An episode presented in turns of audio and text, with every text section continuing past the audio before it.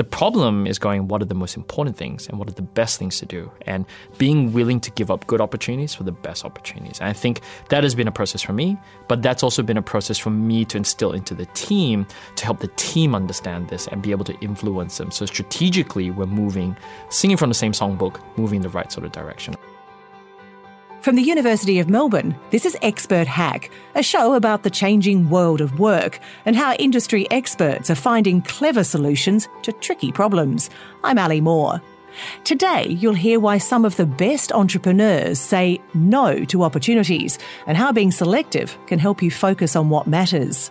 Gay Alcorn is speaking with founder of Red Balloon, Shark Tank's Naomi Simons, and Ivan Lim, CEO and co founder of designer furniture company Brosa. Gay began the conversation by asking Ivan what distinguishes an entrepreneur from a regular business owner there's a lot of problems in this world, right? And there's um, there's different sort of social issues, and I think entrepreneurs are the innovative problem solvers who go out there and figure out how do we solve these problems, but they're looking for repeatable, scalable ways in order to make the maximum amount of impact, and that's a constant journey of problem solving and testing new things out, testing assumptions, and finding solutions. So it's it's a continuous sort of journey. It's a mindset, but um, it's it's very different from just being a small business sort of owner, which of which there is nothing wrong. Well, let's go back to when you both began as as entrepreneurs. Uh, was there a moment or an event where you thought, I'm going to jump in, I'm going to take this risk, I'm going to be an entrepreneur? What, what happened in both your cases?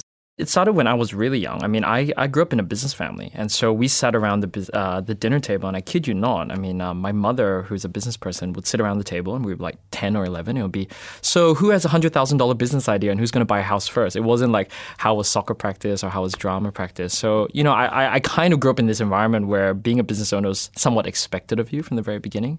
Um, but we started Brosa really because I bought my own place here in Melbourne, and I brought my mum around, and the business my mum is in is in property and interior design. And so she went, Ivan, I love you.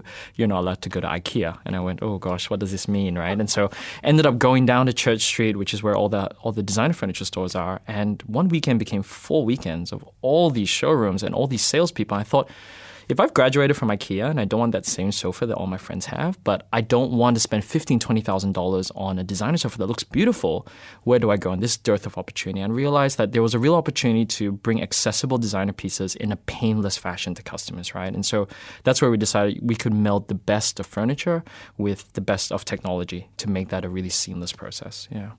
Yeah, my journey to entrepreneurship was actually very, very different. In fact, I always saw my girl, my job as a, as a job as that I was going to be a corporate girl. You know, when I graduated from the University of Melbourne, you know, off I went on my career journey and joined big corporations, IBM and KPMG and Ansett, which was an airline, uh, a very long time ago. Uh, you know, and so I always saw myself with that. And it wasn't until I had children that I wanted a different sort of a life. I wanted to be available for my children but also keep working and keep using my grey matter. And so I was looking for something else. So I actually became a freelance marketer, and this was last century. And it was actually really difficult to find clients, and it was either feast or famine. So what the problem that I saw was that as a freelance marketer, you couldn't scale a business. Everybody either wanted to be with you it was fee for service. If you didn't want to work, you couldn't go on holidays. And so I thought, what is another way of delivering marketing to small businesses who desperately need it but can't afford it. So that's where the whole notion of aggregating an industry came from and giving it a brand. Um, and instead of pay, you know, paying fee for service for hours served. It was like, no, I will just deliver you customers and you give me a clip of the ticket. So people think as Red Balloon, it's, it's a wonderful, wonderful gifting solution, amazing experiences, but it's actually a marketing company. And all we do is deliver customers, like 3.8 million customers to other small businesses. That's what we do. You've both moved on from your beginnings, but what is it like now? Do you get people asking for advice? It's such responsibility when people see that you notionally as successful, then they think you're going to understand every business, which you don't. And so I literally have people coming up to me in the street, my, like my kids get pitched, and their friends are saying, "Ask your mum what she thinks of this idea." And it's such a responsibility. So I had to I had to be responsible about that. So I wrote the Are You Made to Be an Entrepreneur? Because it's a very emotional journey of which most people don't talk about. Um, are you meant to be a leader? Are you a business owner or do you want to license whatever you've just? And then I talk about cash. What's it like to be poor? You know, to have all the idea, all your money in the business. I remember Adrian Giles, who was on the rich list, didn't have two cents to rub together, but his business was valued at X because, of course, we put everything into our businesses. I talk about that because it's very important that people make powerful choices. They don't just fall into entrepreneurship, especially with this notion that it's going to be interesting and exciting. It is a long, hard journey. It really, really is. And exits are 1% of what happens in entrepreneurship. Naomi, Naomi hits uh, the nail on the head. I think um, if, if there was something that I tell entrepreneurs is you need grit.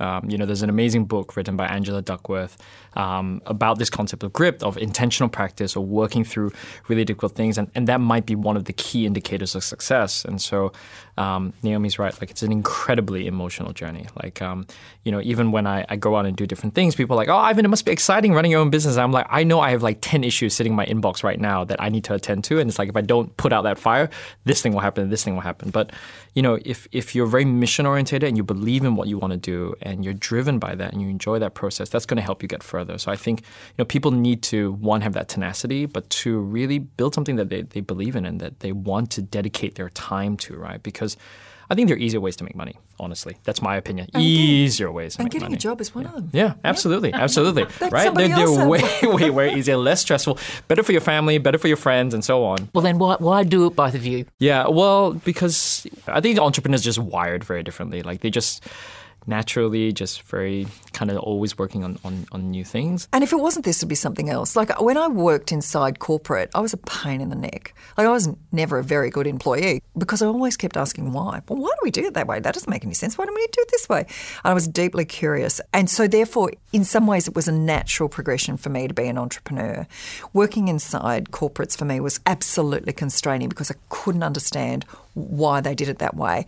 And also, especially the bigger businesses how the lack of customer focus. But shouldn't we talk to the customers? Couldn't we talk to the customers? And they were like, no, no, no. Well, the unions want to do it this way. And I did work for ANZ. Oh, the unions want to do it this way. And I yeah, but, but, the customers are the ones that are important. And they, and you know, it's like you go and worry pretty little head about something else.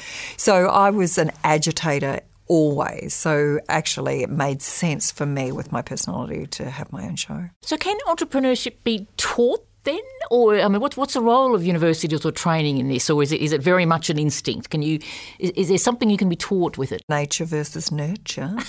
oh, look, I would argue that the role of the university or the role of education is to give the foundations, and with the foundations of business. But you cannot teach somebody to have a crack. They either feel it or they don't feel it, and and entrepreneurship is energy.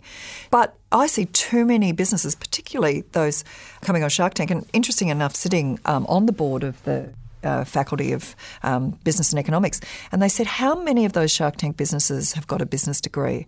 I said, Zero. And therefore, I'm really working hard with them to understand the fundamentals. So I think there's the role for education is material important if you ever want to scale your business. And the number of people that I have seen who go into business who don't even understand the fundamentals of what is cash flow forecast. What do you mean? It says I've made a profit. Why haven't I got any cash? Mm. And they don't understand those fundamentals. And I also think so. There's a lot of kind of modelling and understanding the commercial acumen that is absolutely required through education. I think that that's uh, paramount in the role. But in terms of the energy, the energy usually comes from the problem that's being solved. Like if you really see this as your calling, you can't stop it. You can't stop it, but that can't be taught. Yeah, you get agitated every time you see it, and you just kind that is so annoying. Like that is really, really annoying, and you just think about it all the time. It's almost like something that hounds you, and you can't escape it. And, and Naomi's right; it's, it's, it's this sort of energy. So I agree. Like I think education plays a part in, in giving you a lot of the tools and, and the basic foundations that you need, but it doesn't take you all the way there. It's an important part, but it's not everything. And there are certain traits in in an entrepreneur which I don't think you're necessarily born with per se. I think it can be nurtured over time, but you need those traits, right? Like you, you not. It's not because you walk into a, a, lecture and you and you go through a certain course in a unit and you pass that means that okay, cool, you're qualified to be an entrepreneur because that's just not how it happens. I also think it's who you hang out with. Mm. So you know, you, you growing up in your family, it was that was how business. My parents both in businesses. Uh, my mother worked for Lindsay Cattermole, who's one of Australia's great entrepreneurs, and my father had his own business. So seeing possibility of what entrepreneurship looks like, I think, is really important as well. So part of the role of university when it comes to education is like-minded people hanging out and creating networks. So if I look back to my university days, very long time ago, but those people are still my friends. Mm. Those people are my networks. Those people are my go-to. So equally important as the of the education program is the networks you create. And you never know if that person's going to end up an investment banker, that person's going to end up a senior partner in a law firm or an accounting firm, and you've got your networks. And I think that that is a very, very important role that universities play, the cohort that you create. And it is a concern that I have in working with the university is a lot of people come to university and don't necessarily connect they don't actually build a cohort around them. And to me, that is a massive missing, you know, because they can actually do a lot of the program online. And you've been involved, Ivan, with the Melbourne University Accelerator program.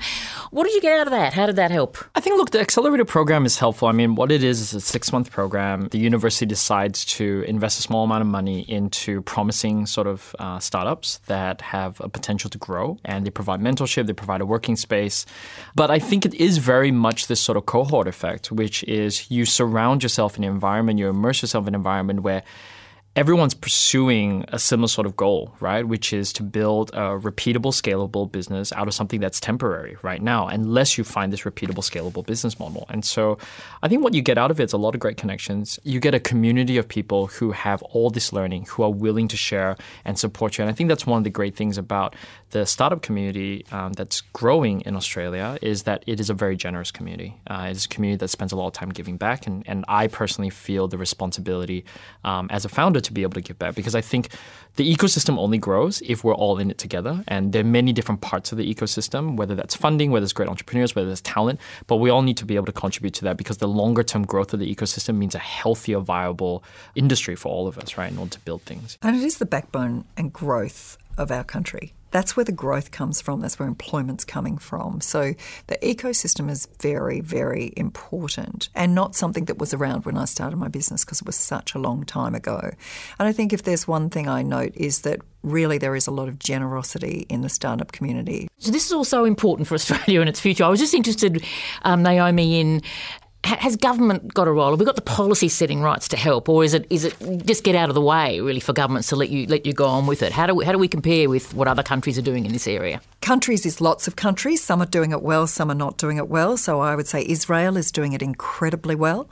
Um, I think that we're neither in nor out when it comes to our government. They put lip service to it on occasions, but uh, you know, on the whole, most founders that I know are successful despite the uh, environment in which we operate. I just don't think that we've really done it well in terms of, you know, like what did they just do with that 457 visa? I mean, really? You know, I had, so we are always looking for tech developers. More than, you know, a third of our workforce are either developers, UX designers, testers, QA, all of these people. They're almost impossible to find and terribly expensive. Some people choose to come to Australia for a lifestyle. It has always been a great way for us to grow our business uh, and grow the economy because we're paying people, they're paying their taxes. Mm-hmm and then they go and spend money in our economy. Well, I echo Naomi, right? Because I myself am an immigrant. You know, I, I was born in the UK, but I grew up in a country called Brunei, and then I moved here when I was probably 17 or 18. So I've been here for 15 or so years or whatever it is. And, and the, the reality is that immigration is an important part um, of developing any economy. I think when you look at the really successful ecosystems out there in the world in Silicon Valley, some of the most successful CEOs of some of the most highly valued companies are immigrants, right? And they came in and immigrants are hungry, they they're innovative, they look for new ways in order to create a better life for themselves. And I think you know it's important to recognize that. Um, and coming as a, as a person myself, you know, living half my life outside of home it's not necessarily a threat. I think there's a lot of opportunity that comes from um, great people with great skills coming into an economy wanting to contribute uh, and build up the, the local economy here. So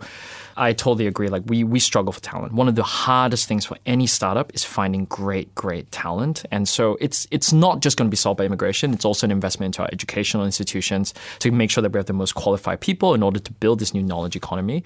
But an important element is bringing in great talent into the economy. Both of you have quite a high public profile. I just was interested in in this era of social media era of um, branding everything. How important is that being an influencer uh, as part of your business? I'll let Naomi take this one. I mean, I think she's far more of an influencer than I am. Look, it actually comes back to the very, very early days of Red Balloon when somebody called me and they said, I'm on your website, I'm about to make a purchase. How do I know you're real? I said, Well, of course I'm a real. I'm the CEO. And she said, Well, how do I know you're not the janitor?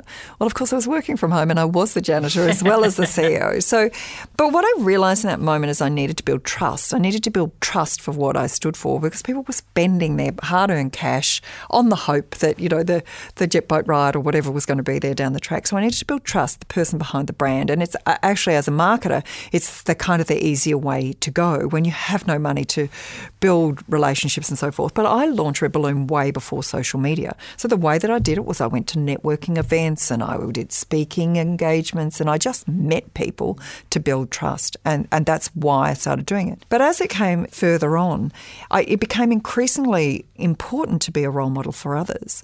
Um, when I was asked to do the TV show um, Shark Tank, I said to them, I said, I'm only going to, I won't be a token female.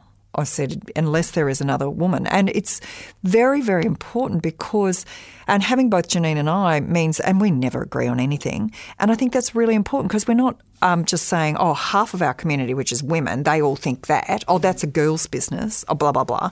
And one of the things I love about Steve Baxter, not that I said that out loud because we clearly fight like children the whole time. So I'm getting onto Twitter right now. Don't say this. But he doesn't see gender when he does his investments, nor is that a girl's uh, business. And he uh, invested in um, a photographic business when uh, the founder was seven months pregnant. And the only question he said is, you know, know, do you believe in the future of your business and the role you're going to play in it? And she said, absolutely. And that was all that was important to him. And I think, so I think that that's really important when we can take gender out of the conversation. And I only get to, we only get um, gender balance when um, I get to lead men as well as women. And that for me is, is what I'm pushing for. But if I'm not prepared to stand on a stage, sit on a set and be that for others, then I can't say, well, why haven't we got balanced voice? Because I, I didn't stand up. Is gender still a discussion? Are most entrepreneurs men? Is it, is a discussion within people who are entrepreneurs? It depends where you look. Silicon Valley is a disgrace. It is an absolute disgrace and also how they treat their female founders. I don't think that's the circumstance in Australia because we also have um, far more support and infrastructure uh, to support both genders here in Australia. And I think the other thing is that we know that your market is at least 50% women. Uh, way more than 50%. Yeah. so if you've not got the right talent on your team that represents your audience, you've got a really missing conversation. Still big issue. I mean, obviously, Jen, I, I think it's it's really important. I grew up in a family of very strong women, so it astounds me how there can be such gender biases. Um, so I think definitely Australia is doing better in Silicon Valley, but I think there's a lot more that can be done. Uh, and the fact that it's still something that needs to be emphasized show that it's it's a problem because this shouldn't be this shouldn't be something that we're having to make a big fuss about. It should be something that you know people shouldn't see gender and kind of go well female male and the, the discrepancies between the two. Um, in terms of like my own personal um, profile, I think you know, I think one from a business perspective, similar to, to Naomi, I think trust is important, but also for hiring talent. I think we, we live in, a, in a, an economy right now where millennials move jobs very, very often. Uh, you know, if you get them for two years, you're lucky. Uh, and so, you know, I think people are really very mission driven. They want to work and contribute in a business or an organization where they're making something meaningful. Being in the public and, and being influenced, I think is a big part of us attracting talent because, you know, you, you go into a business not so much for what the business does, but also for the people that you're working with. And I think that's really, really important. And I think also from a very personal level as well, I really do believe in building a knowledge economy and, and what we're doing in the future here in Australia. And I think uh, if I can lend a voice in order to be a considered uh, opinion around how we go about building the future of Australia's economy, I think that's really important as well. So, what's the one biggest challenge facing your business now, Ivan? scaling. Scaling is is very very challenging. Uh, i remember when when uh, naomi and i first exchanged emails she she um, she mentioned Verne harnish and, and scale up which we spent a lot of time looking through and an amazing sort of like methodology around how do you scale a business right? Because it's it's one thing to kind of get it from oh you've got some initial sort of customers and things are exciting. But taking a business from you know that sort of small stage into a really big business is a very different mindset a very different set of skills and a lot of rigor and discipline and focus. Uh, focus is incredibly important. I think um, being entrepreneurs ourselves is we have no lack of good ideas we don't have a problem finding good ideas, man. There's an idea a minute, right? Like you have lunch and you've got like a whole list. The problem is going, what are the most important things and what are the best things to do? And being willing to give up good opportunities for the best opportunities. And I think that has been a process for me, but that's also been a process for me to instill into the team to help the team understand this and be able to influence them. So strategically, we're moving, singing from the same songbook, moving in the right sort of direction, right? That's my biggest challenge right now. It's actually, Verne says, uh, Verne Harnish says, it's what you say no to, which will make you successful because there's no shortage of opportunities and ideas. And that's why for us in strategy, we have to have just our three pillars. And if it doesn't fall within one of those pillars, we're not doing it because it is about focus, but it is also the ability to execute well. And if you don't execute well, you will never scale your business. Naomi, you have restructured and bought into an artificial intelligence product from Israel to help your business. Why? Look, uh, you know, we always want more customers. So the reason for bringing in Albert AI was because the cost to acquire a customer has skyrocketed, skyrocketed, and it's unsustainable.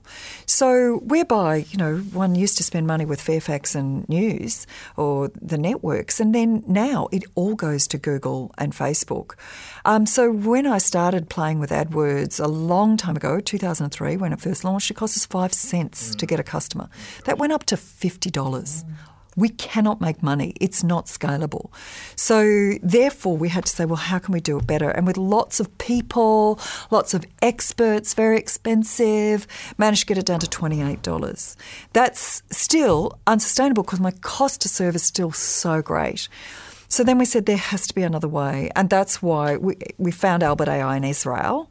Um, out of the um, military intelligence there, um, they and it's been around since 2010, fine tuning this product. And you know, the first month we put it in, I think we got an acquisition down to sixteen dollars. Then it went down to twelve, and last time I looked at seven dollars. I've got an absolute sustainable business that I can then scale on other businesses if I can find customers that cheap. So you know, marketing is so not about the idea anymore. In fact, very very hard to get cut through. It's about living in your customers' shoes, um, but knowing where they hang out and how they want to engage with you.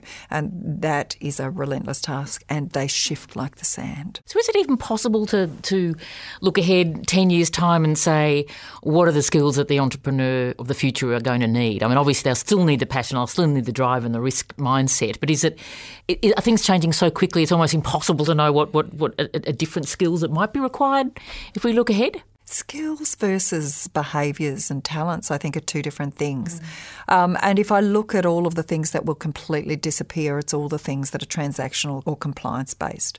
So, you know, at the moment, being in small business, you must be across all sorts of compliance and governance issues. You have a responsibility as a director, and often those things are the things that will undo a founder. Uh, whether it's just making sure they do their GST return uh, whatever it is. And I have had businesses go out of business because they forgot to pay their tax, and then they didn't have any cash to pay their tax, and it's very hard to raise money to pay tax. So um, you know, uh, so so I would say it's that level of compliance and governance that will just disappear. It will be almost automated. It will be absolutely transparent. Mm. Um, things to do. Uh, uh, you know, they say that Watson is the cleverest lawyer on the planet, and you know those sorts of transactions versus the negotiations. So where is it the art versus the science? And I think that that will be the real difference. Relationships is what makes an entrepreneur. Mm. How they build relationships, how they build reputation, that will remain very important in an entrepreneur's success. I very much agree. I think you know we still live in a world where there's human interaction. I think there's still human sort of relationships that you need to build, and and, and I think it's I, I, wouldn't be presumptuous to say that I know what the future will hold in ten years' time. I think there's definitely different skills that will probably be in demand, but that will shift in the ten years further from that, right? So I think I, I think we live in a in a world where things move very quickly, but we also live in a human world, and um, you know, entrepreneurs are builders. You know, they're they're constantly looking for ways to build new things, and so having the relationships and the skill sets and so on, combining those things to build the right things will be important, no matter what age we're in. If you enjoyed this conversation, on our next episode, we hear why one politician is calling for public policy to be based on hard evidence. Be sure to subscribe on Apple Podcasts, Google Podcasts, or in your favourite podcast app.